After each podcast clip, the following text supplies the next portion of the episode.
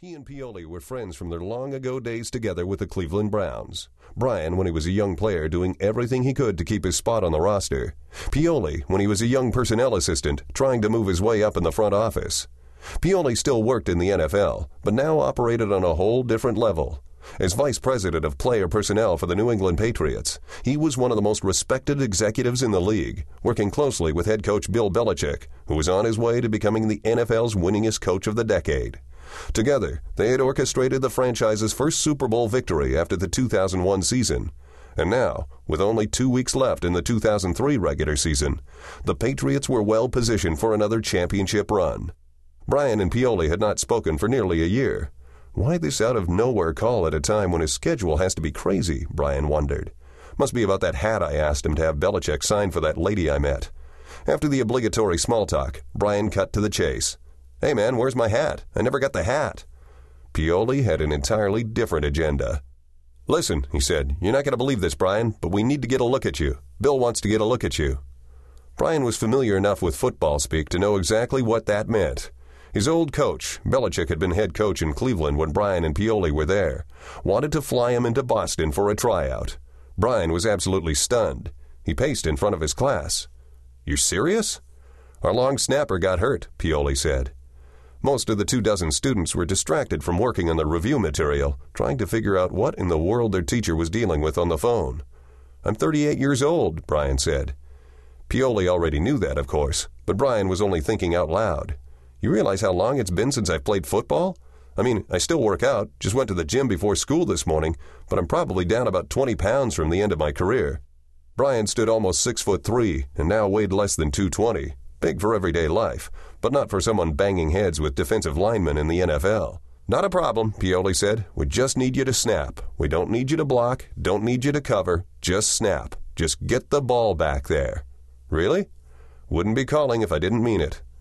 Brian was excited, but also wary. Those painful memories he'd been trying to push away, the indignity of rejection and the empty feeling of worthlessness, came rushing back, once again washing all over him. What to do? What to tell his friend? I really don't know if I want to do this, Brian said. I'll have to think about it. Can you give me a couple hours? I'll call you back, Pioli said. The teacher turned to his curious students and took in a deep breath. Gathering himself as best he could, Brian said, you guys are not going to believe who that was. This guy from the New England Patriots, Scott Pioli. He wants me to fly up there and try to make the team. He wants me to play football again. It is not often that a Bible class turns into a free for all. Students shouted and cheered, so many voices competing for attention that Brian could not immediately make out the particulars of what anyone was saying. All that registered was the overall excitement emanating even from those who did not have a clue about football. But then came a voice of clarity through the cacophony. It belonged to a boy in the back of the classroom. The Patriots have the best record in the league. Everyone's picking them to win it all this year. That was an overstatement. Not everyone was picking the Patriots, but New England was indeed projected to be one of the strong favorites heading into the playoffs. The Patriots had won 12 of 14 games, including their last 10 in a row, and were tied with the Kansas City Chiefs for the best record in the NFL. Brian had no idea about any of that. He had not been paying much attention to professional football. Turning his back on the game he loved was the only way he could deal with its having unceremoniously dumped him after all those years. What do y'all think? Brian asked. Awesome, one of the girls shouted. You gotta go, one of the boys said. Then came a chorus of concurrence. Yeah, go, Mr. Kinchen. You have to. You have to. Brian settled everyone down and shared an idea. He would take a vote. Raise your hand if you think I should go. There was no need to count. Every student, boys and girls, had at least one hand up. Some were enthusiastically stabbing the air with both hands. The vote was unanimous, and the students erupted again. We'll watch you on TV, one of the boys blurted out. How cool is that? If only it were that simple for Brian.